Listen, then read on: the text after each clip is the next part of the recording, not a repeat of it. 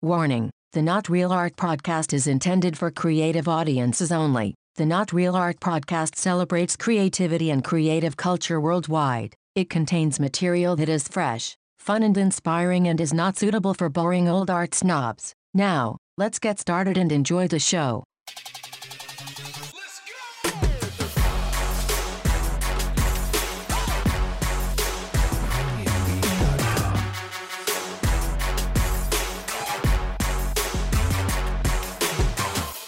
Greetings and salutations, my creative brothers and sisters. Welcome to the Not Real Art Podcast, where we celebrate creative culture and the artists who make it.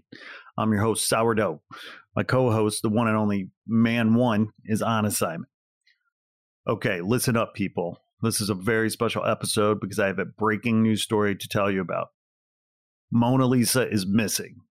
The Mona Lisa was stolen. Did you know that? Did you know the Mona Lisa was stolen from the Louvre?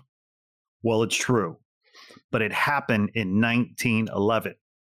Our beloved Mona Lisa, painted by Leonardo da Vinci, was stolen in 1911 and went missing for 2 years. On today's episode, we talked to two experts who know the whole story. In fact, they made a delightful documentary about it called Mona Lisa is Missing, which you can watch online. Writer and documentary filmmaker Joe Medeiros and his producing partner, Justine Mestichelli Medeiros, are my guests today as they talk to me about this incredible art heist, which most of us art lovers don't even know about. So you're definitely going to want to hear this interview. But before I talk to Joe and Justine, I want to thank you for tuning in to our 109th episode of the Not Real Art Podcast. Be sure to like this episode and subscribe. Your likes and follows help ensure you don't miss new shows, and it pleases the algorithm gods, which helps us too, so thanks for that. March is International Women's Month, and we're going to celebrate in a big way. To help us celebrate and honor the power of women, we have asked artist and friend Aaron Yoshi to take over the podcast during the whole month of March. We're giving Aaron complete creative control of the podcast, and I know it's going to be awesome. Aaron's going to honor some amazing women in the arts and share some incredible stories. So heads up and stay tuned as we celebrate International Women's Month in March with Aaron Yoshi as your fearless host here at the Not Real Art Podcast. Now, like I was saying, Mona Lisa was stolen and missing, or she was at least from 1911 and 1913. Can you believe that? You're going to love the story, and the movie is a must-see. But for now, let's hear from the movie's producers, Joe and Justine Medeiros.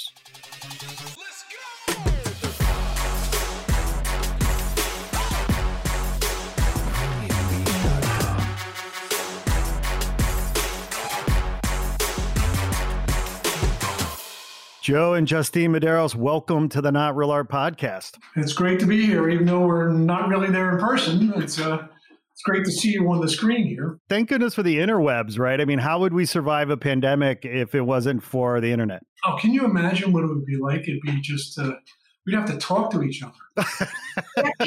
Telephone. Yeah, use a telephone. We have to write letters. Yeah. Oh, my goodness.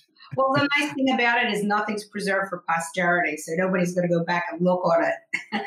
Right. You said or did, right? I don't know. Once it's on the web, it's there forever. Right. How have you been faring in 2020? I mean, clearly this has been a crazy year.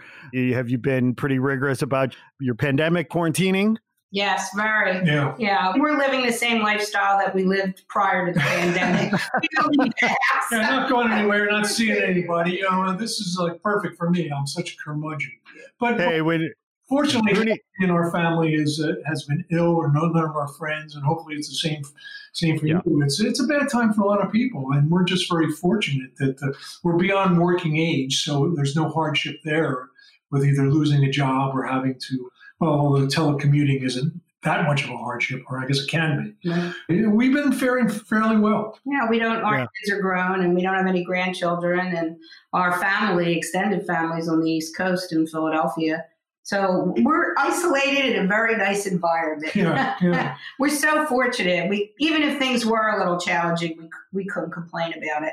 Well, and it really helps when you actually like and love each other. I know some relationships, and I'm assuming a lot, I'm sure. I know some relationships that are sort of contingent on the couples never seeing each other and the quarantining really challenged challenged the bonds. Yeah. Especially, you know, I can't imagine when we were first married living in a little apartment, you know, where you can't escape from each other. Fortunately, you know, we have a house and 2 floors, so we can be separated. So we're not under each other's feet. We see each other at dinner. Yeah, basically. That's pretty much how we live our lives. But we always have, and we've always been fortunate to have a little extra space. Even in our $110 a month, $5 a month apartment, we had 2 bedrooms. 2 bedrooms, yeah. That's living large, literally. Yes, that's amazing. That's fantastic. That's fantastic. Well, I'm so grateful that you guys were willing and able to come onto the show and talk about the great project that you produce, The Missing Piece, Mona Lisa, or Mona Lisa is Missing, and we'll get into it. But I mean, I have so many questions, but I want to start with the fact that, I mean, this was a 30-year journey. But Joe, I mean, you had a real job. I mean, you were the lead head writer for a little show I'm not sure anybody's ever heard of called the Jay Leno Tonight Show, or The Tonight Show with Jay Leno.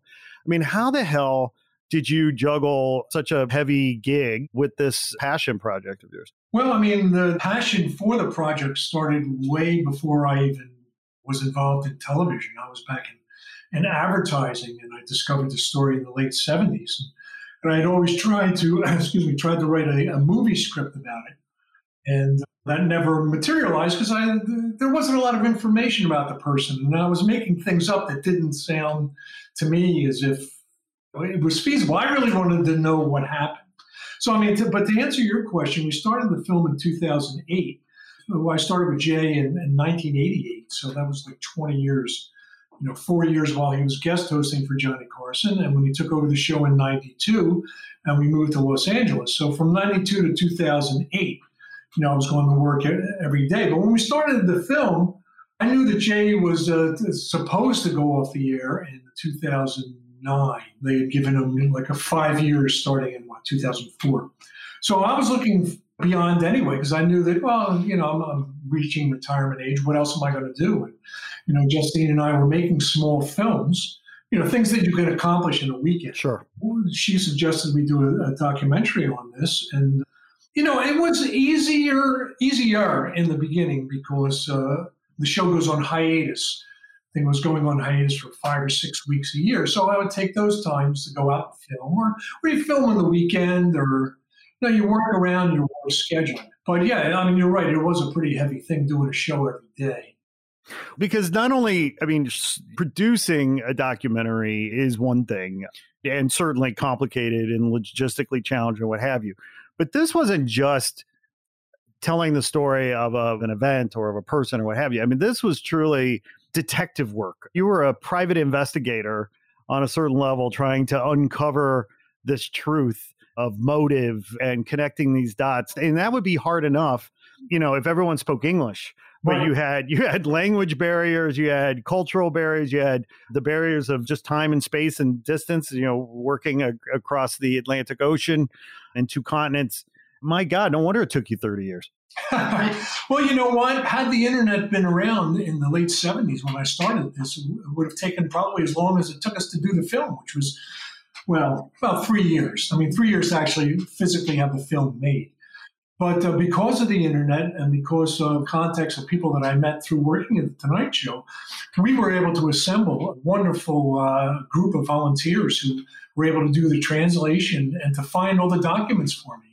You know, people that spoke the languages. I know a little Italian. Justine knows a little French, but certainly not enough to answer the kind of questions that we had. And fortunately, we found the English speakers who were just wonderful at doing all that. It was something that fell into place. It's ironic that we're doing this at Christmas time because this all started at Christmas when I gave Joe a book on Leonardo da Vinci, and he read a sentence in that book that said, an Italian workman stole the Mona Lisa. And that was it. He became obsessed and wrote dozens and dozens of narrative screenplays. In fact, you even registered it in the copyright office, one of them. Yeah. And it was the challenge of finding information all those years to substantiate what he was thinking about, what the motive was behind this, because it seems impossible that a workman would do this. I mean, there were a few books, not written on the subject, but when I was first starting, a few chapters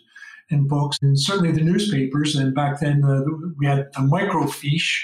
If you remember that, you go to the library and roll those signboard things. So I spent a lot of time doing that. I've got notebooks just filled, because I couldn't afford back then to Xerox anything. And Xeroxing back then was pretty expensive. Yeah, it was. No Kinko's back then.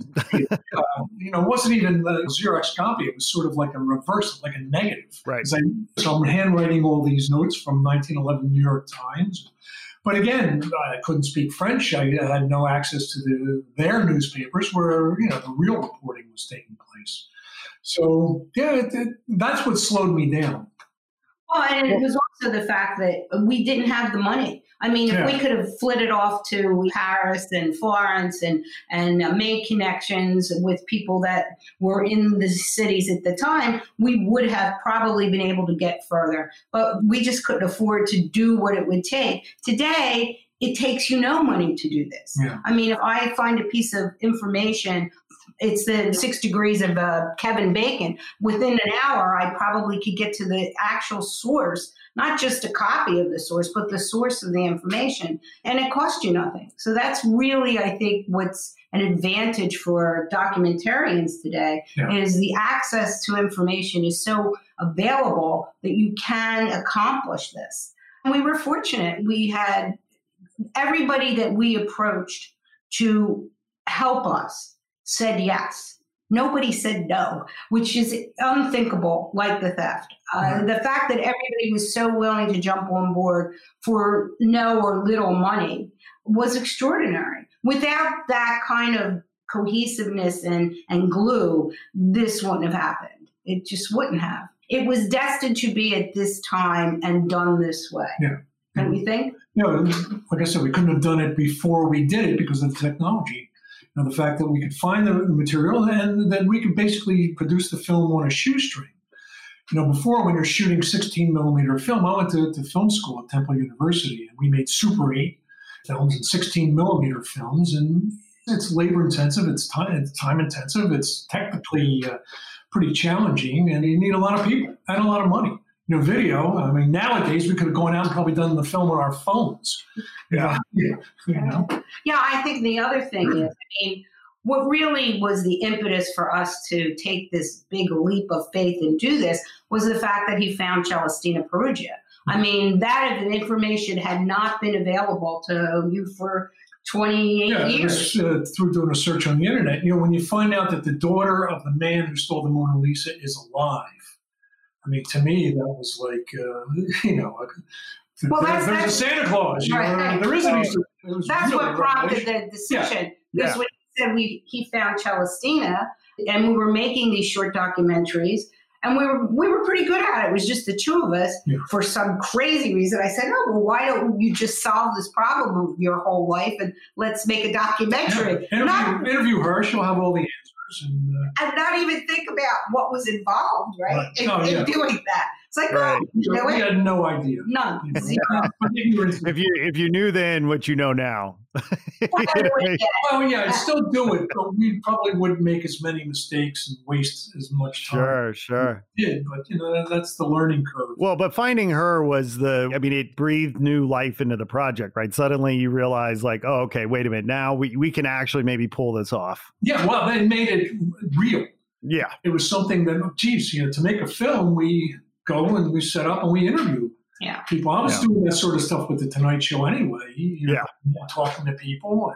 And, I knew a little bit about editing. I knew at least I could get the footage in some semblance of order to bring a real editor in. And we had the equipment. Right. It was just a matter of finding a few people to help us out in Italy and to get in touch with Celestina, which we were able to do through contact that I had through The Tonight Show. So, we had money. That's the other thing. Well, we're fortunate to have a good paying job. And right.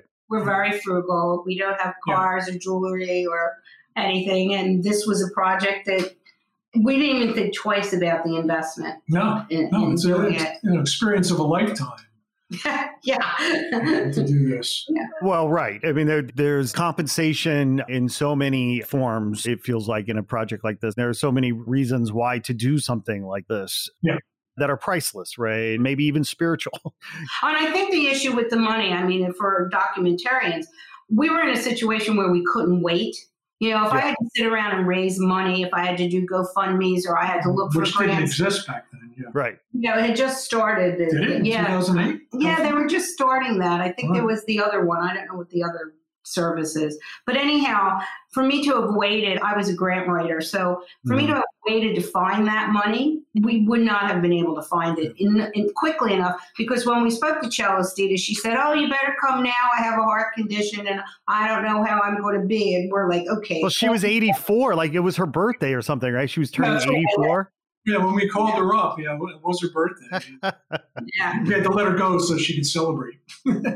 So, I mean, as any thoughtful artist does, you're giving credit where credit's due in terms of the project was only possible because of X, Y, and Z. But the one thing that you haven't mentioned that I will say that is crucial to getting this project realized is your obsession. You were obsessed. This was an obsession.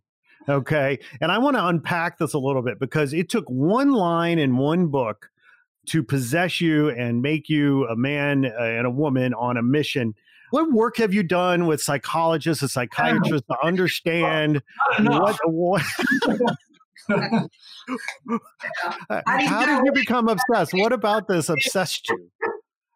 A lot of people ask me that, and I think about it often, because I'm not, it's not that I'm obsessed with things, but like when the Beatles came out, I got a guitar for my 13th birthday, and I learned to play, well enough that I was in a band, and that's how I supported myself all through high school and all through college. And I met Justine when I was playing in a band in Wildwood, New Jersey. So all these things that I've managed to do, I've managed to reach some sort of a level of competence with them.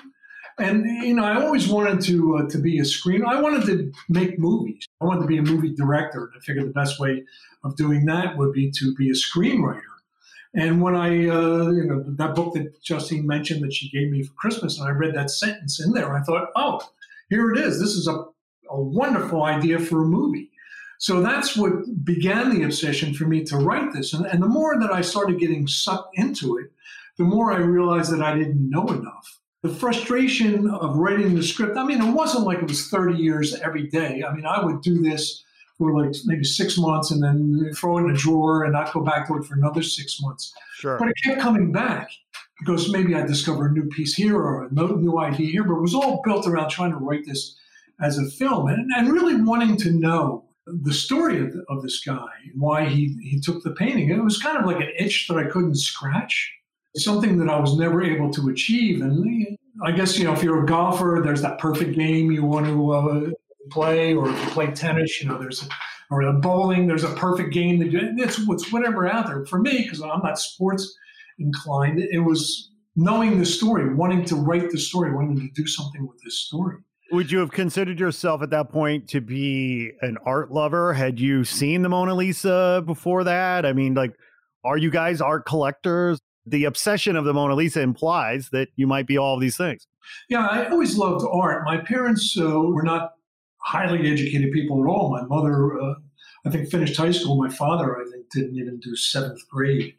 But they managed to take me and my brother all to all the museums in Philadelphia. So I grew up, going to the art museum and the Franklin Institute and other places in there. And I always had a fascination with Leonardo da Vinci, which is one of the reasons why Justine wrote me that book. I read his notebooks, and we did go to Europe in 1974 when we were first married, and we saw as many of Leonardo's artworks as we could. And I've always been interested in museums, and we always did that together. We went to museums. Yeah. Well, I grew up the same way he did. Parents, first generation from an immigrant family, and art and music were always part of our lives. And like his parents, my father took me everywhere. I'd been to that art museum a million times. It's something that I think, coming from the environments that we did, it gave us an advantage in our lives to have them develop that appreciation for us. Yeah. So that when we met, ironically, coming from both environments that we did, we had a real love of the same things. Yeah. We both loved art. We both love music, and we both are passionate about it. In fact, that's why we got married. We wanted to go to Europe for the summer and figured, well, we can't do this any other way, so we might as well get married. People didn't drive. Yeah, it was so funny. Yeah. I mean, I was 19 and you were 22. So it was the glue for us in our relationship, and it remains. We love museums and art, but we're not collectors. Well, we have small, but nothing. We're not collectors. Yeah, and I also had an uncle who was a frustrated artist. He studied and he drew and painted and sculpted. And my grandmother's house, because he lived there until he got married, it was all full of his artworks. And I even sat for him once when I was a kid, and he sculpted my head. So yeah, we were surrounded by it growing up. So, and I still love it today. I don't think it's such an obsession with the Mona Lisa. No. There are other Da Vinci paintings that I find more emotional response to. And I was fortunate because I went to Europe in 1971 and I got to see it up close. When we were there in 74, it wasn't there. It wasn't there. So yeah, the first time that I went to Paris was on our honeymoon. We were married. We went to the Louvre, and the Mona Lisa, like in 1911, after it had been stolen, it was not there. You knew where it was. It was in Japan. Right. It was somebody borrowed it this time versus stolen. The Japanese and the Russians had it. And in 74, when we were there, or was it 77 when we 77. When we went back in 77, we went exploring because you knew where some of the locations were, and we went and followed Perugia's then I knew path. It was stolen, but it was behind plate glass and bulletproof glass. But yeah, we always had the interest in art. Yeah. Right. I think what I have to say about it is that Joe's obsession comes from his desire to know. I mean, if you sat down with him and played Trivial Pursuit, you'll lose. It was the defining mark of you amongst all your friends, is that Joe knew everything. Well, I know a lot of, I used to read an encyclopedia when I was a kid. We had this encyclopedia. That was my bathroom reading. I take a volume in. I was like 6, and I look at the pictures and read stuff. And you knew it would pay off someday. Yeah. Well, we always say he's a wealth of useless information. And the fact that I didn't know the Mona Lisa was stolen kind of galled me. It's like, well, how could I not know this? Right. I know so many other things about Leonardo and about art. So I took exception to that. Well, you said it earlier. It's like, this isn't information that the Louvre really wants people to know, right? Like it's something that comes up maybe once a year or twice a year at the anniversary of the theft or the return of the painting. Certainly in 2011, which was the 100th anniversary of the theft, it was a little bit more pronounced, but the Louvre. I think they're missing a revenue-generating opportunity. They could sell tickets to the tour of exactly the pathway that he took to steal. Let me tell you, that's been proposed in different ways. Yeah, the Louvre has not accepted the invitation for film, but they are very supportive of the film. Yeah, I could tell. Yeah. The curator of the Mona Lisa, Vincent Denivan, he's very supportive of our work, and we still are in communication with him. We earned a respect for what we did with this film that I think is the most valuable for both of us. Right, because we wanted to find the truth. We wanted to present it in a factual way. We weren't out to make the Louvre look bad or to sensationalize anything. I wanted to know exactly what happened on a human level. I mean, when you know motivations of people that commit crimes or do strange things, you get in their head, and at least you want to kind of understand it. And I can never understand Vincenzo Peruggia, the man who stole the painting, because all the preliminary information I had. Well, he was, he had a minor criminal record. So was he a thief? Was he a criminal? Did he commit other crimes? They said in his trial that he was mentally defective. Well, was he insane? And he claimed that he stole it for Italy. Well, then was he a patriot? What was the real answer? What as a human being? I can understand. I understand what he did. If I was in his shoes, maybe I would do the same thing, or maybe at least I understand why he did it. And that was missing for all those years until we did the film and found the missing pieces, which is why originally the film was called The Missing Piece. Right. And I'm going to do my best to not spoil the ending here. But I do want to ask, I want to better understand how you were feeling that day when you first met Celestina, I think, right? Celestina. And here is this man's daughter, right? You now have opened this door up for her as the guy who's going to uncover the truth. I mean, who the hell do you think you are, man? Exactly. That's exactly what happened. It was like once we got into this, let's say first that we knew Celestina because both of us grew up with Italian in our lives. I'm 100% Italian, Joe is a quarter, and now we're both Italian citizens. When she came out the door, it was like seeing our grandmothers. It was unbelievable. Yeah. And the fact that the family was so receptive and so welcoming, right there at the very moment that we arrived, it was like, come on in, we trust you. And I think that night we were both stunned because we could have gone there and they could have said, you know what, we don't really like you, we don't want to talk to you, we don't want you in our house. Yeah, we want $10,000. Yeah, you know, they wanted the thing that I think impressed her. You know, because I, like you read, who am I? I'm not an, you know, I'm not an art historian. I'm not a, you know, great documentary. I was a comedy writer and a guy who spent 15 years in advertising as a copywriter.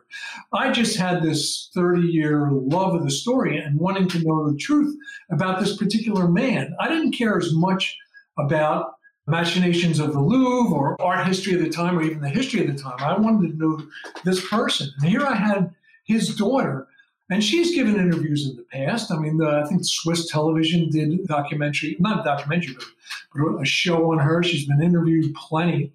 But I think she felt that I was sincere in wanting to get to the truth and to present the truth and not to make her father look bad or particularly good, you know, just what actually happened, who he was, because apparently, there was a fictional account done by Italian television in the 70s, and they sort of bent the facts a little bit. And bent the facts a lot. And they made him and the family look a little bad. I mean, we can go into those details a little later. It's a little too much to unpack here, but they took liberties with the truth. I mean, that's exactly, you know, I guess how I should put it. I wasn't going to take any liberties with the truth. I was going to present the truth, you know, as I found it, as it existed, showing both sides. If I was, you know, on the fence about something, I was going to say that. Right.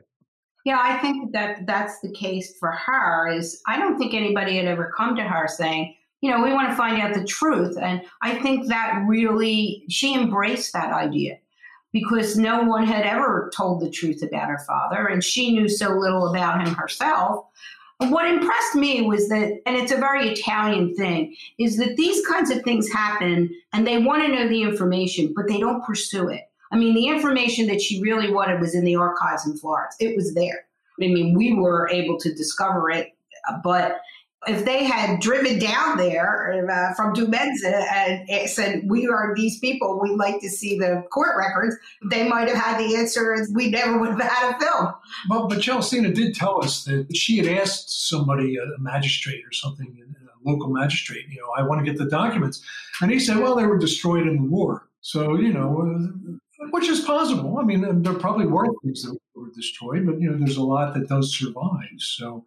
Well, but also you initially connected with her on her birthday via phone, right? Mm-hmm. So you were here in LA, you're on the phone with her. She's 84 years old. I don't know how much time passed between that call and your visit. Maybe I'm going to say, was she 85 by the time you got to Italy? No. 2 months. 2 months. Oh, 2 months. So quick. Okay. So she was 84 when you got to, I mean, forgive me for putting it this way, but I mean, truly, you are embarking upon a race against time. I mean, here you are, you set this daughter up for some enlightenment, for some revelation, for some information. I was going to put her mind at ease, hopefully, about some things. And yet she's 84 years old. Like it's a race against time. She could drop dead the next day. Like, did you feel that pressure? Yeah, well, any of us can. You know, I was trying to be dramatic, Joe. I was on a high-pressure job driving 30 miles each way on the LA freeway. So for me, you know, could have happened, you know, any day. But yeah. Well, we knew that. I mean, I said to him, "We've got to go." Well, that's one of the reasons why we audio taped her first, and I videotaped the phone call. Although being technically challenged, I forgot to press record on the first few minutes. Don't worry, I've done that myself with a couple of podcasts. You get so nervous. And here, you know, here it is meeting somebody who's like, you know, I'm very nervous about meeting her. So we recorded it. And then, you know, I knew that I wasn't going to use any of that. That was just a fallback that we had. But when we went to see her, it was like a dream come true. But again, what you see in the film is is meeting her in real time. I'm not well-versed in making documentaries. I'm sure the proper way to do it is to send some advanced people to see the lay of the land, to see what it looks like, you know, where can we set up the lights, and walk in. Well, the camera will be here, and you come out. Sort of like we drive up, I take the camera out of the car, I put it on my shoulder, hit record, and we walk to her house. And she comes out, and if you see in the film, when she first comes out, it's out of focus. And, you know, I'm mostly... So it's everything is happening as it happens. And my thing was I didn't have time to think about, oh, this is a wonderful experience meeting her. It was basically, is the sound working? You know, am I seeing it? A thing? Is it in focus? You know, is she in the shot? And all those technical concerns happened with me mostly, which is fortunate why, you know, I have Justine, and we had our wonderful associate producer, Letizia Rubino, who is an Italian citizen who lived in Philadelphia where we grew up, and who went to my school, Temple University. So we had the bonding there. And she had worked at NBC, and she was the one who was really our point person for Celestina. And she became like a daughter to her. Right. That's the other thing. I mean, having Letizia, she's an articulate, extremely attractive young woman. Yeah. Enthusiastic and the go-getter. Yes. And just really... I mean, she has the personality that's immediately engaging to anyone that she meets. She, having that kind of vibrancy... and a native Italian was the entry. She was able to connect with Celestina so intimately that it made it easy for us to be able to communicate with Celestina anything we wanted to say. And Letizia was able to present it to her in a way that she was amenable to answering the question. Yeah, you sort of hit the jackpot with her, didn't you? I mean, you could have casted it better. Right? Yeah. You know, we say that all the time. We couldn't go to central casting and find every person in that film that was absolutely perfect. Speaking of casting, I don't know if you're aware of this, but in my research for our little podcast session today, went on IMDb, and in your cast credits, the third cast member, according to IMDb, is Benito Mussolini. So I'm not sure if you were if you were doing that. IMDb is a wonderful service. Sometimes they get a little over enthusiastic. He is in the film. No, I know that. I was like, I knew he makes an appearance. He's spoken of, but I would call it a cameo at best. Yes. I don't think that he deserves the third credit on IMDb. I don't think he does. The Italians certainly weren't very fond of him at the end. Yeah.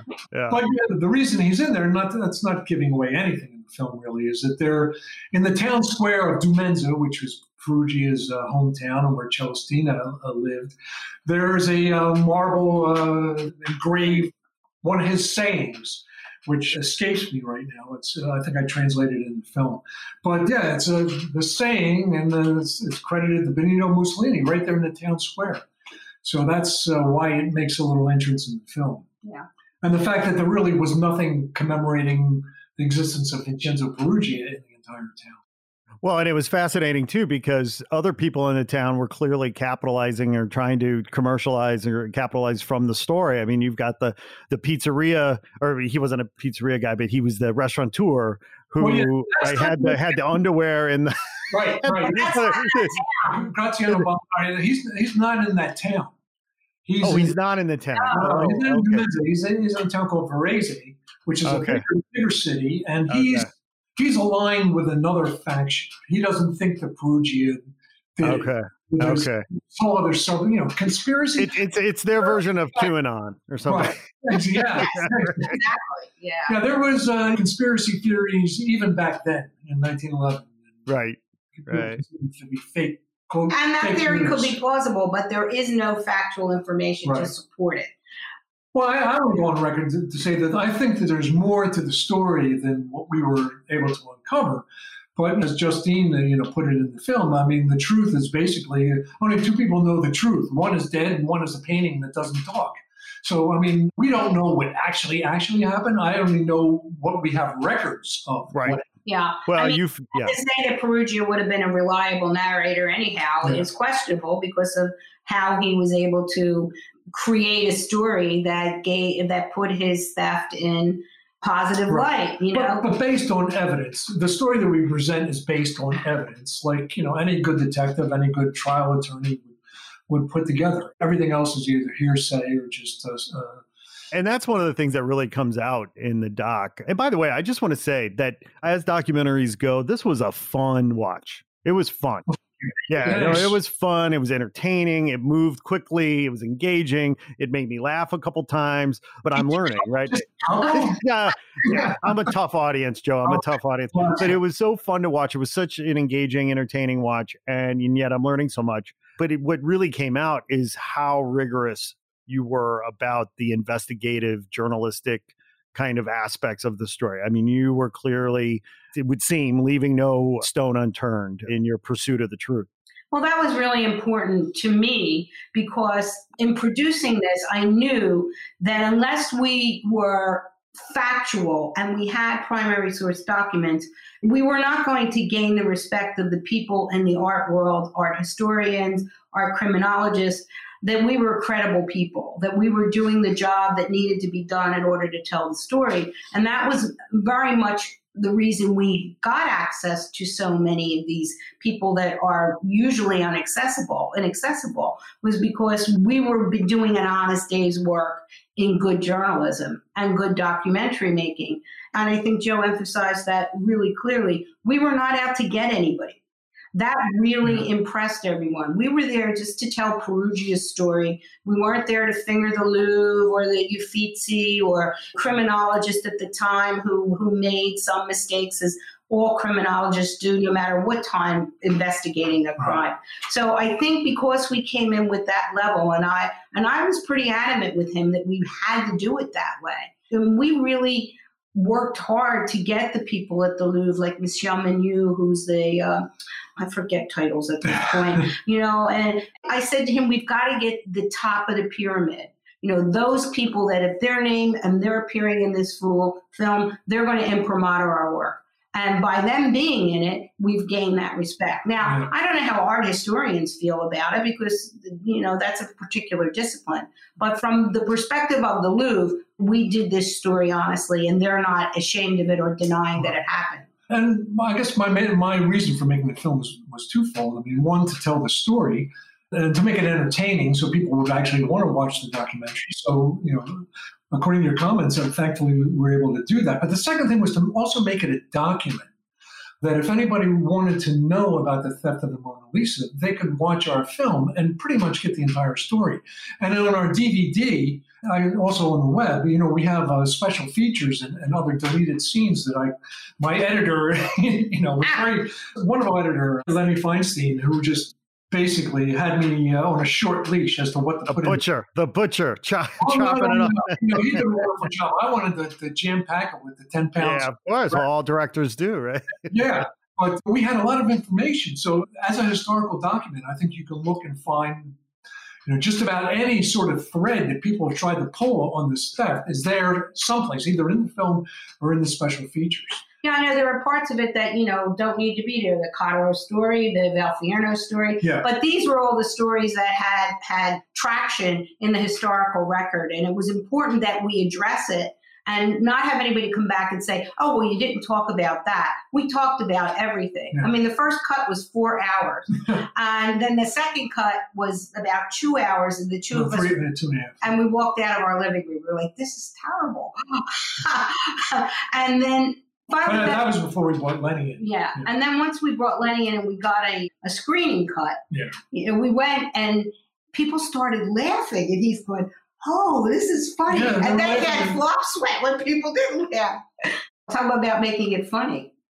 But yeah, after we screened it, you know, I found that there was laughs. So I put a few more laughs in, a few more of Celestina. People seemed to like that. And with some things that I wanted to put in, but we didn't put it in, I took other things out. And then when I started showing it again, like Justine said, being in the comedy business, I mean, you got such a thing called flop sweat. When people are laughing, then all of a sudden they stop laughing. It's like, okay, what went wrong?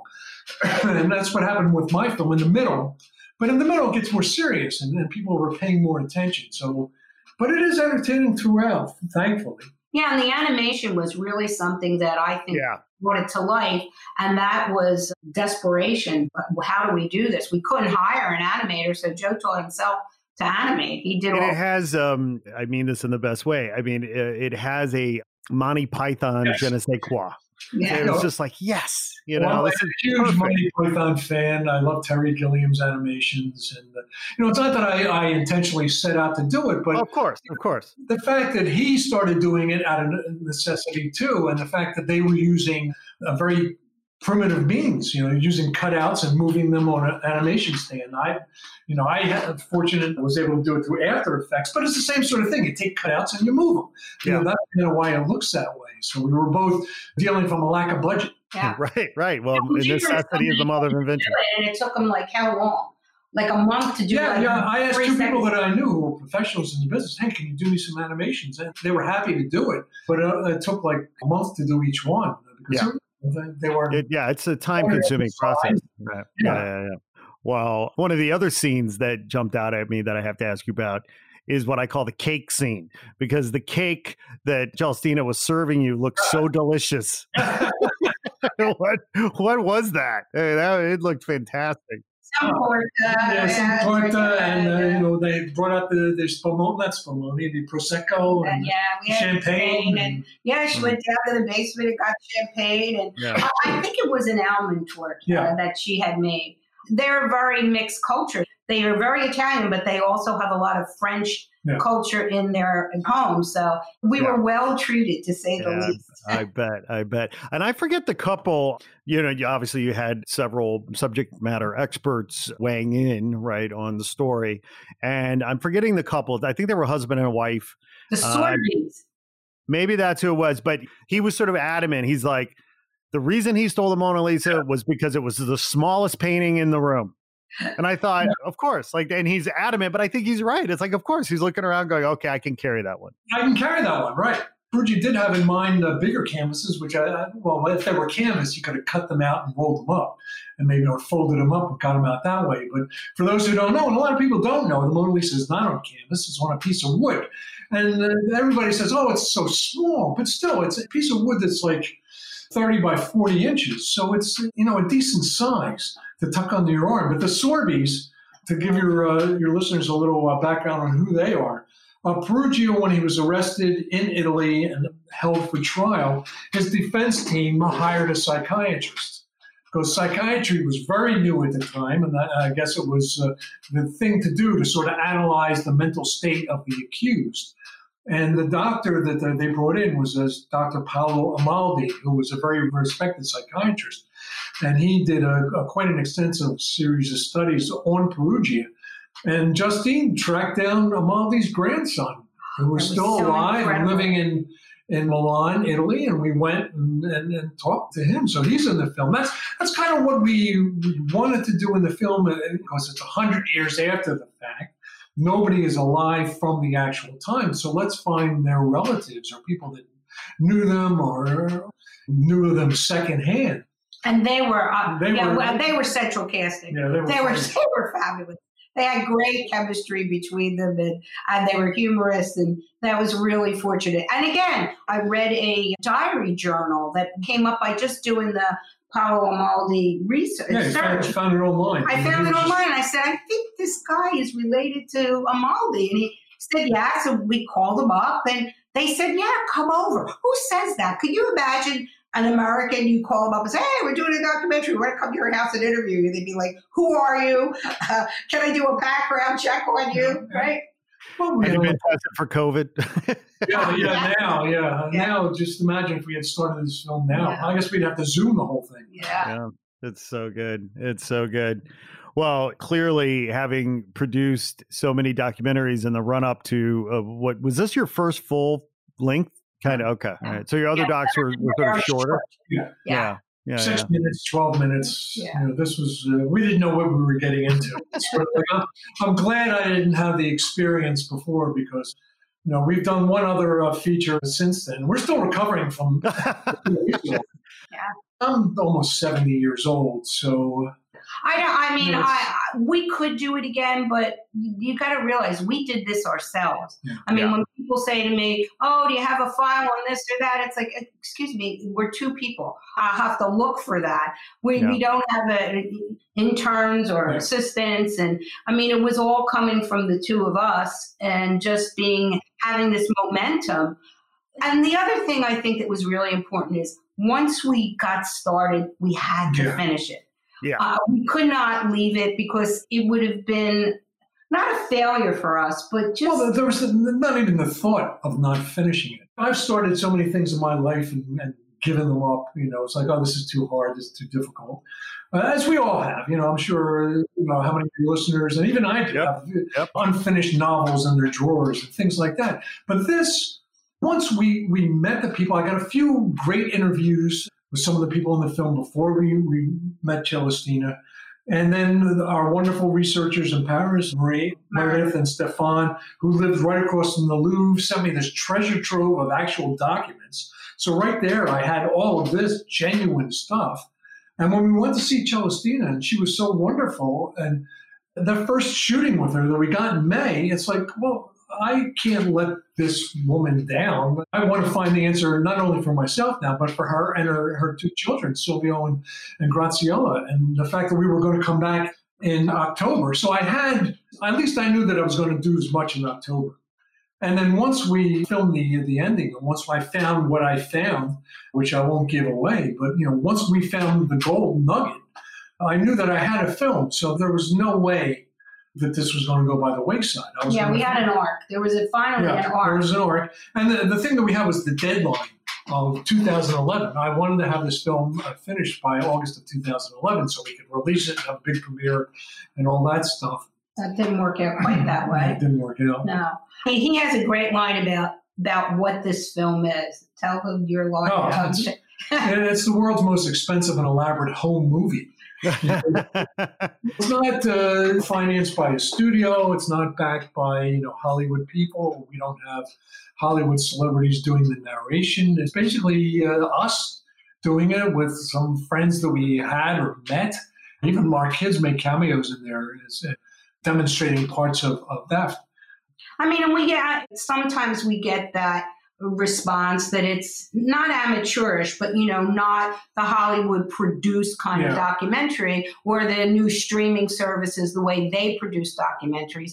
But when people who see it, they love it because it's earnest and it's charming and it's funny. And most people that walk away from this, I mean, as young as 8 years old, they're just enthralled by the story and the way it's told. They feel like they're, as Joe said, watching a home movie and not something that's so overproduced where all the shots were set up and they asked the questions. I mean, this was what they used to call guerrilla documentary making, right. Like Michael Moore making.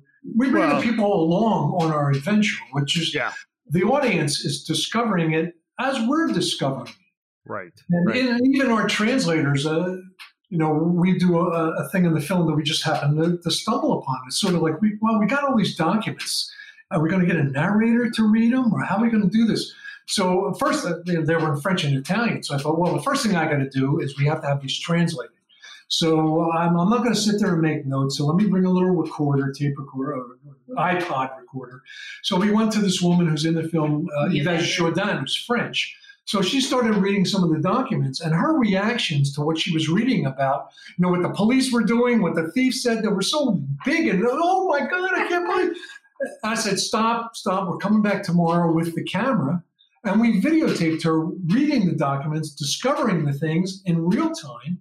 And that's how we did that with everyone. Let's do this. Let's think about who we know who could actually read the documents on camera. And of course, then we have Nando DiStefano, our pizza guy, he was incredible. Yeah, he was a guy that we met. He was a maitre d' at a restaurant, and he opened his own pizza place. And he was just wonderfully cooperative, great guy, and a wonderful surrogate for Vincenzo Peruggia because he read the psychiatrist's report that I alluded to earlier. And, these aren't actors. It doesn't come across as being forced. It's very natural. And, some people would see that as a glass half empty. I see it as positive. Very earnest, real, very real thing. A regular average guy stole this painting. So the film is really presented by regular average people. Yeah, I think that's a net positive, and I think that's part of the reason why I loved it, because it's relatable, it feels human, it feels natural, it's not polished. It's a diamond. Maybe it's a little bit of a rough diamond, yes, and maybe it's not a polished diamond, but it's a diamond, and that's the bigger point. And I think we didn't know what we were doing. No. And when I say that, well, I see a lot of documentaries that go in with an objective, and they want to prove that objective. We had no objective. We didn't know what we were doing. We didn't know what the story was until we got that last piece of information. Yeah. We knew, like Joe said, he had it up until the ending, and the ending was a gift. I always feel like it was Peruggia saying, here it is, yeah, come and find it. I think that that's what makes the film enjoyable, because we didn't predict the story. We didn't turn out the way we wanted it to, and we forced the information in. Right.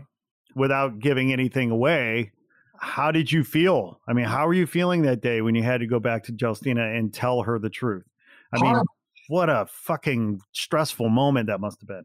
Yeah, I was very, very nervous. In fact, we got there late, or I think scheduled to come back the next day to do the interview. Got there late. We went in, and I set up the camera. No, actually, we didn't set up the camera. I started talking to her first. And she said she wanted to see things. So I came, set up the camera, and I first started out showing her pictures of father's room in Florence and the hotel, you know, pictures of her son and daughter, her pictures of her son in the Louvre and her daughter in Florence looking around. And then we started getting into the documents that I found, and that's when it started getting hairy, because in those documents, and I won't give away too much, are things that ran a little counter to what Celestina believed about her father. Yes. But her children, they wanted her to, I guess, stop having this idealization of her father, or they wanted her to have this realistic picture. So they were the ones who really forced it. And I do say in the film, even at one point, should we do any more? And they go, yeah, let's do it. From a purely filmmaker, documentarian standpoint, that's where I fall short as a documentarian. You know, a real guy would be in there, let's get this. But to me, I was didn't want to kill her. It was family business. Oh, yeah, I mean, yeah. Yeah, well, and you're dealing with an 84-year-old, 85-year-old woman, maybe not in the best of health, who knows, but it's also family business. I mean, you've put yourself in this situation where you now are responsible for this highly sensitive family history. Right. And I don't know that you knew that that's where you were going to end up. I mean, you asked for it, but I don't think you knew that that's ultimately what would play out, right? Well, you know, and let me talk around the subject so your listeners will you know, have to see the film to know exactly what we did discover. But the way that we discovered it, we were in Florence, because Florence is where Vincenzo Peruggia, I really haven't given any background on the theft. He stole the painting from the Louvre in August of 1911. He had it for nearly 2.5 years in his apartment in Paris, about less than 2 miles from the Louvre. Contacted someone in Florence and ended up bringing the painting to Florence, where the Mona Lisa was originally from, where Leonardo began the painting. And I guess you consider Florence Mona Lisa's home turf. So we were there to see the hotel where Vincenzo Peruggia stayed with the Mona Lisa and where he turned it over to Italian authorities. We were there to visit the Uffizi Gallery in Florence, where the painting was displayed after she was recovered. And we happened to stumble on the prison where Peruggia was kept, which was down the street. Now, Letizia, our producer and translator, said she had set up for us to visit the Italian archives, because they had a copy of Vincenzo's trial transcript, which I had already gotten a series of photographs on. And I looked it over, and it was called the judgment. I guess it's something that an Italian court does after a trial. They do the whole transcript of everything. You know, I don't think it's verbal. I think it's just a basic description. Handwritten, very, very complicated document. It's like, well, I kind of already have that. You know, it's the end of the day. You know, we're tired. It's down the street. We got to drag all our equipment. It's like, she said, well, I already made the appointment. So it's like, all right, let's go. So and we trudged. We were there, you know, setting up the cameras. We brought this guy in, who was the archivist, and He brings out this binder, and he opens the binder, and out of the binder fall not only Peruggia's mugshot from Florence, which I had never seen, which nobody had ever seen, which had never been published. If you Google Vincenzo Peruggia, there's a mugshot of him, but it's not taken from the theft of the Mona Lisa. It's taken from another minor crime he committed. And there's this wonderful, beautiful police, actual police photograph of the wall in the Louvre with the painting missing. You know, this little empty space. It was the police, it was their record. Yeah. It was their CSI sort of thing. And also out of this binder fell all the letters that Peruggia had written to various people, telling them that he had the Mona Lisa. And he also had letters written to his parents. And that's all I'll say on the subject. But this was something that the police had taken from his parents' home in Dumenza as evidence, had been kept all these years in the files, and it basically gives you the state of mind of Peruggia, who stole the painting. It was the smoking gun, wasn't it? Yeah. Now, I had seen things excerpted in various books. One of my key secondary sources was a book by Milton Esterow, who was the editor and publisher of Art News, which is, I'm sure your listeners know that. Milton has been on the podcast with me. Oh, so you know him very well. Yeah, I love Milton. Great human being. I just have to say, I was thinking I wanted to give a shout out to Milton. Yeah, because so much of this was made possible from all the connections he had. Well, the whole thing. I mean, when I first read that line in the book, I went to the Philadelphia library and, looked for art theft books, and his Art Stealers was the first book I found. He's got two wonderful chapters on the Mona Lisa, which I Xeroxed, and they became my Bible. I still have them in a file. And that was my Bible, because his was the most authentic, most detailed version of theft I had found. So I based a lot, of my early research and my film that I was going to write based on what Milt had in there. So when we decided to make the documentaries, Milt was the first guy that I tried to get. I couldn't find his actual email address, so I did every permutation. Milt Esterow at artnews.com, m.esterow, m-s, every possible thing, until I found something that didn't bounce back, and he answered me. And he became a great friend of ours, a champion of the film, a great help. He recommended so many other people. But now, yeah. Milt was, he's beloved. He was like Celestina. Yeah. Here we are going in, we're not historians, we're going in to see this pinnacle in the art world of Art News and all of the wonderful books and articles he's written, doesn't know us from Adam. And he greeted us like we were his grandchildren, like we were his children. He just said, come on in. Yeah. He's really very funny. He's quick-witted. And that is a real person. I'm sure your listeners who've heard of me, he's a New York guy. He's a regular dude. I talk. I'm a Philly guy, and we talk the same way. He's from Brooklyn, He's a wonderful man, and his wife Jackie, and we both feel like they're parents to us. Yeah, they're wonderful. Great people. I forget how I got off on that tangent. Oh, no, because you had read Milt's book, and the letters were there. No, the letter, the wonderful things that we found in there. Yeah, Milt did have a few excerpts, but I never knew that the letters even existed in their entirety. Well, and you almost didn't go, right? You were tired. You went begrudgingly. It's like, okay, fine. You made the appointment. Let's go. You slog. It's a slog over there. You're tired. But then all of a sudden, the smoking gun, right? The missing link. Another missing piece. But Scott, a lot of things, and I don't want to get too mystical or supernatural in this, because a lot of people don't believe in it. And not that I do, but I think we go back to my obsession. What was it? What sort of drove me to do this? And for all the years I was banging my head against the wall trying to write a script. When we decided to do this film, I was like, ta-da! All these things sort of fell into place. A woman that I worked with at The Tonight Show was a French national. She had moved back to France. I contacted her, and she, to help, and she was able to do some. She had a full-time job and couldn't do a lot, but she knew the two people, Meredith and Stefan, across the street from the Louvre. Meredith was from Philadelphia. So there were all these kind of weird connections. Weird. And when we were doing the film, you talk about the archives, and I mentioned a little bit before, is that we went to the prison where Peruggia was, which isn't a prison now. They were rehabbing it, as everybody does. They were turning it into apartments. High-end apartments now. So we were eating in the restaurant at the prison, or stopped there for lunch. And I said, well, let me get some B-roll, some shots of the prison for the film. So I'm out there shooting. And this guy comes up to me and he goes, what are you doing?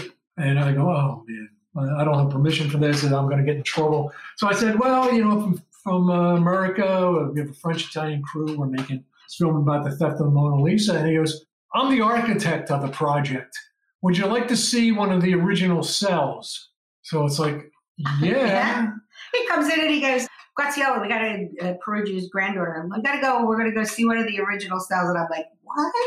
So we were shot on the floor with these original cells with these big wooden doors that slammed with the iron bars. And we filmed Graziella in a cell that was probably not unlike what her father was in. So, I mean, that is something that I didn't expect. I think the one thing that was the most dramatic was when we discovered Peruggia's actual room apartment. That was unbelievable. Well, I knew from all the research the address of where he lived in the section of Paris in the 10th arrondissement, which was at the time the Italian ghetto. And it's really this block of flats, this long block, and maybe it's like 4 or 5 floors with, you know, maybe 60 plus apartments. And I knew that he lived somewhere in there. I didn't know the apartment number. So we're out there with Celestina's son, Silvio. We were filming, oh yeah, my grandfather, he had the Mona Lisa here. And this woman and her son, they come walking down and she goes, are you the German crew? And we go, German? No, I'm American and French and Italian. She goes, the German crew is coming to film here on Saturday. I live in Vincenzo Peruggia's apartment. Unsolicited, out of the blue. And I said, well, can we film there? And she goes, well, I have to ask the German crew. And we said, well, we'll give you, figured they're paying her. So we paid her as much as the German crew was, which wasn't a lot. But she got permission from them and we went up and visited her apartment. Now, in the film, we show that Peruggia's apartment was probably as big as the jail cell in the film. It's really very small. And what she did in rehabbing that whole thing, and a lot of people did, was she bought like maybe 6 of those apartments on 2 separate floors and made it into 2 beautiful flat. So Peruggia's apartment is really like her bedroom. So we shot up in there and very neat. Yeah, and we became really great friends with him. And you narrowly escaped death, right? Because didn't a window descend down and damn near hit you on the head? Something we were just saying. This window came and just fell. Right at Silvio's feet. Yeah. Which was, we're all looking at each other going, okay, maybe we were supposed to find this. And ironically, 4 years ago, we were back there.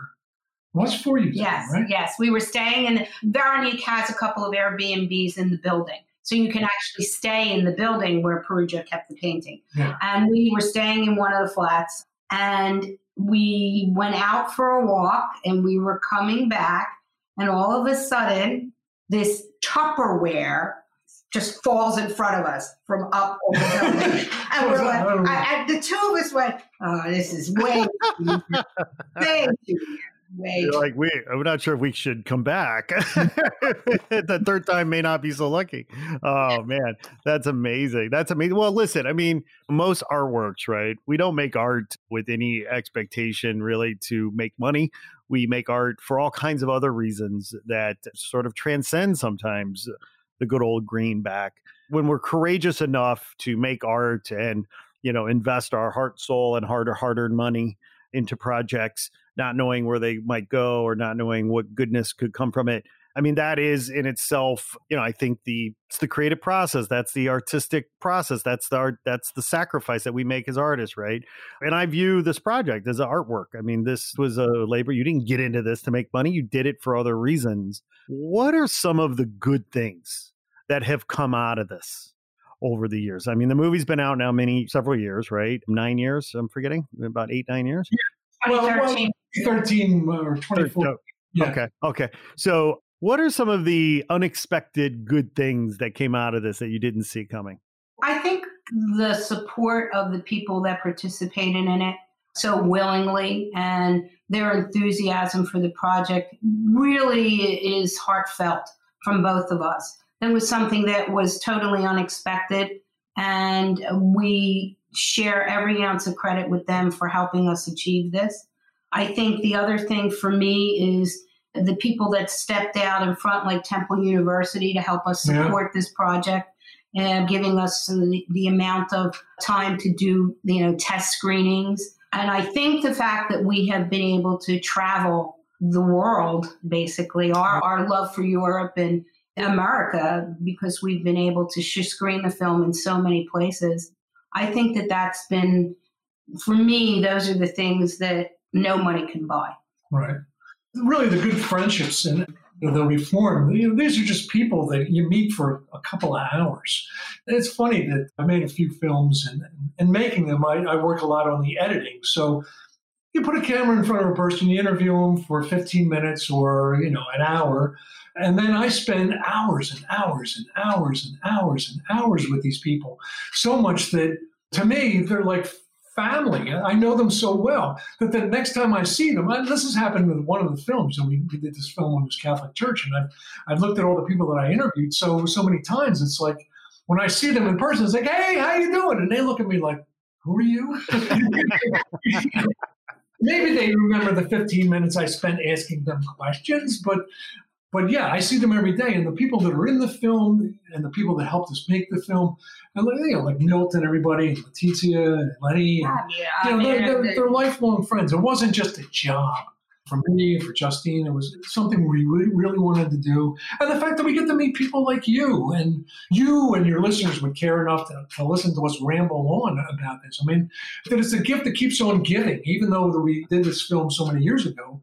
We're still talking about it. We're still showing it. We got to travel to so many great places. And we showed it in art museums. We were in the New Orleans Art Museum. And, lots of art museums and universities and Italian associations. I mean, I'll share this with your listeners. I think the most heartwarming and most moving screening we ever had was when we showed the film in Dumenza. In Italy, yeah. In Perugia's town. And if this was not a scene out of a Cinema Paradiso, nothing was. They showed it at the church hall, and they showed it on a cinder block wall. And we're standing there, and it's raining, and we're standing there, and we're watching the entire village of Dumenza meander up this hill to come and watch this screening.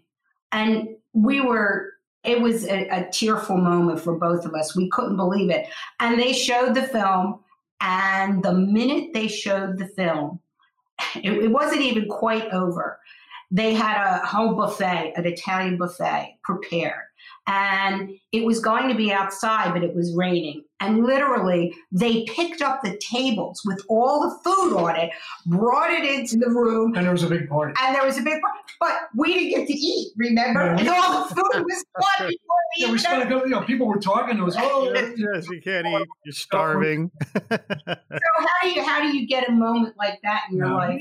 Right. It's like you said, it's priceless. And I want to say, go ahead. But you have to tell them about seeing the film on television in Italy, because that's another. We traveled to show the film in Italy 4 years ago, and we were in Rome, this Airbnb, and I knew that our distributors, we were fortunate enough to get international distribution for the film. First-hand Films. It's been on TV in Italy and in France, Germany, China. Yeah.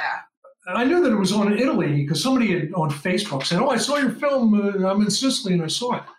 So I'm watching their RAI television, and I see this little blurb in the corner saying something about the theft of Mona Lisa. And I go, oh, I wonder if that's our film. So it was up next. So we started watching it, and boom, here our film comes on. And when you in Italy especially, is that they don't subtitle. Right. So, anybody who spoke Italian, obviously, the Italian is there. But if, say, we interviewed you, Scott, and you're speaking, your voice would start, then they'd bring your level down, and they'd put a translator over there.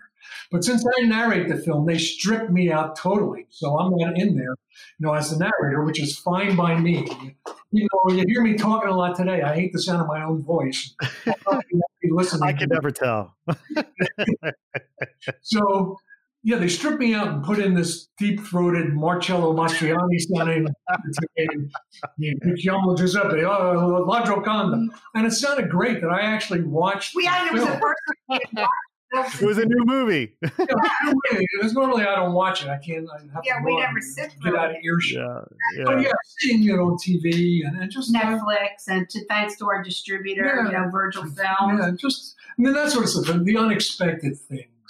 You know, the things that happen it's like every couple of weeks or every couple of months, something about the film just resurfaces. Yeah, great. Well, I'll tell you what, one of the good things that came out of this project for me was meeting you guys and having you on our podcast today. Joe and Justine, you guys are fantastic. This project is so cool. It's so entertaining. I learned so much. It was just a delightful experience to watch, and I'm going to promote the hell out of it to our readers and to our audience, because people need to know this story. And I'm so grateful for you guys coming on and sharing it with us. Great. Can we do our plugs now? Yeah, plug away. You know, let's make sure listeners know where to find this movie, where to find you guys. Reaching out to us, I mean, again, through Milton Esterow. Yes, shout out Milton. You know, his granddaughter is friends with a friend of ours. And we were at a party one night, and I was talking about the podcast. Somebody asked about the podcast. And then she says, well, you know, my grandfather worked in the art world. I said, oh, really? What did he do? And she tells me who he is. I was like, oh, my God. I'm going to be in New York in a couple of weeks. I would love to interview him if he would please do me the honor. And much to my surprise and delight, he, of course, as we know Milton to be now, so accommodating and so generous. And he had me into his home. He let a lowlife like me into his home. And we had a great chat. And the podcast is great. You haven't heard it. And if you have some time, you might get a kick out of it. But yeah, shout out to Milton, because ultimately, on some level, he brought us together. So. Yeah. But for anybody who wants to see the film, and we particularly enjoyed, Scott, the fact that you saw the film and liked it. We do get interviewed from people that, you know, have no idea what the film is about. Oh, that's disgusting. I hate that. That's horrible. But our website is MonaLisaMissing.com, all one word, MonaLisaMissing.com. So if you go on there, you'll find out how to contact us, or how to buy the film, how to rent the film, how to stream the film, and we'll put in a special code for your listeners. Let's do Mona. Mona. M-O-N-A. Just Mona. I like it. Make it easy and put in a code. You'll get a certain amount off the film, I think. No, don't mention a number. Just surprise them. I think it'll be like $15 for the DVD with free shipping. It makes great Christmas gifts or holiday gifts. Yes, there's an extra 90 minutes on the DVD. We didn't send you one, did we? Did we send you one? I watched it online. I don't have a copy, but I will gladly accept one. Thank you. Thank you. The alternate ending where I actually write my screenplay. So, yeah, MonaLisaMissing.com, and you get, it'll be $15, and it was also, I think, $2 off streaming or renting. So renting will be 99 cents. You know, it's something I don't. Fantastic. Is there, as added bonus content, have you included an architectural blueprint of the Louvre in case any of our listeners want to plot and plan a new theft? Yeah, all that stuff is in the film. It's not a how-to video, Scott. Yes, there you go. It's not okay. No how-to in the film. The Philadelphia Art Museum, our hometown, will not show this film because they don't want to encourage art theft. And I told you it wasn't a how-to video. So, no. I mean, the fear that people live under is just debilitating. You know? I don't think you should put that in, but I just wanted to tell you that. Yeah. Cut that out. I embarrassed them into finally showing the film. Once some friends of ours got married years ago in the Guggenheim in Venice, and she had made a movie in Venice and knew the right people in Venice to get access to rent out private rental for the Guggenheim. And so it was a small, beautiful wedding of just, you know, maybe 15 couples, something like that. And here we are in the Guggenheim, and a couple drinks in, and I just look around, I said, how did we not plan an art heist? I mean, you know, here we are. It's like midnight. No one's here. Right. Well, that's what Joe said about this. We had the perfect opportunity to steal the Mona Lisa. Yeah, we were in the 7 of us. Not that you would be at all regarded a possible suspect. Well, we could probably take something else. You know? Yeah, right. Yeah, they would. Yeah, they would expect that, would they? Justine and Joe, you guys are the best. Thanks so much for taking the time to share this. I hope we can figure out something else fun to have you guys back for and talk about. And again, thank you so much for your time. And we'll look forward to seeing what you guys make next. Well, right now, I'm going to make myself a cup of coffee. Indeed, my friend. Indeed. Thank you. Thank your listeners. You got a great podcast going on, and thanks for doing your work. And everybody, you need stuff like this during this awful time. Well, and we need stuff like this in a world where budgets for arts education gets cut, and how are kids like me growing up in the Midwest, like I did, fascinated and creative and curious about art and design and entertainment. How are they going to learn? How are they going to be inspired? And certainly podcasts are one of the tactics and tools that we can use to democratize information and education and help inspire these young kids when their budgets for art education are being cut. So. Right. You never know. There's some kid out there listening to this, or some parent out there, will hear something, maybe a snippet, maybe a sentence in one of your podcasts that can change the whole course of their life. Like me reading the one sentence about the theft of the Mona Lisa. It literally changed the whole course of my life, because had I not been frustrated with writing a film script, I would not have cleansed my brain by taking a joke writing course and gotten good at that and started writing and selling jokes and becoming the head writer of The Tonight Show, all because of the theft of the Mona Lisa. So I really didn't touch on that in our interview. But well, we'll talk more about that. Actually, that is an interesting segue, because one of the things if I could be so bold while we have you on the show here, we're working on a couple of interesting things that you said sort of caught my ear. Justine, you were a grant writer. I was actually in a meeting today talking about trying to write an article for our blog, because we have a grant. We have an annual grant for artists, and we award $2,000 to 6 artists every year, the Not Real Art grant. But we want to create an article on the blog to help artists understand how to write better grants. And we were in the meeting today talking about who do we know who could write an article that might be really informative and helpful. So I would love to talk to you about hiring you as a freelance writer to do a piece for the blog about that. And Joe, that we're working on a little project called Laugh Gallery. And Laugh Gallery is really at its core about comics taking the piss out of the art world. And I'll share more with you, but I would love to talk to you about that project, because you might find it interesting and may want to participate with us. So. No, absolutely. There's a lot of humor in art theft. And actually, I did a talk, and I have a whole presentation on what's so funny about art theft. And I touch on art thefts, modern art thefts, but it all started with the theft of the Mona Lisa and how the people in France and around the world dealt with this incomparable crime through humor.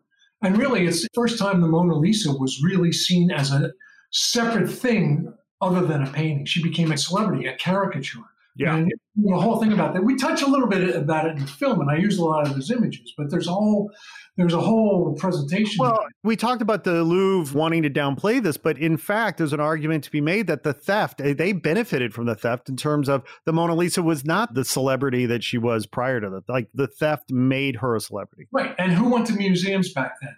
Back then, it was for the educated, for artists, wealthy people on the Grand Tour, and for basically homeless street people who had a free place to get out of the rain, get out of the cold, because the museums were free back then, and they could go and sleep on the benches, which back in 1911 is what a lot of people did. After the theft of the Mona Lisa, and it made front-page news around the world, people wanted to go. And actually, they went to the museum to see the missing spot, the empty space on the wall. That brought them in. And it started really putting museums and art on the map for the average person for dinner table conversation. It was really, I could go do a whole new interview on that sometime. Speaking of dinner table conversation, we didn't even talk about the scene where you literally host a whole dinner on top of the Mona Lisa. Yeah, we had to test that theory out of if it was possible. I loved it. I loved it. It was so good. I was so glad you guys included that. Yeah, people have to see the film to get what we're talking about here. That's right. That's right, people. You're hearing that. Go listen. Go fast to watch The Missing Piece of Mona Lisa. The Mona Lisa is missing. It is a phenomenal, fun watch. Christine and Joe, thank you so much. Thank you. We'll be in touch. We'll talk soon. Okay. We're not going to listen to this, Scott. Probably a good thing. Cheers, all. Bye-bye. Bye. Thank you. Thank you. Hey there. Thanks for tuning in. Please be sure to like this episode, write a review, and share with your friends on social. And if you haven't already done so, please press the subscribe button and follow us on Instagram @NotRealArtWorld. If you're an artist, be sure to apply for our 2021 artist grant at notrealart.com. Sourdough out.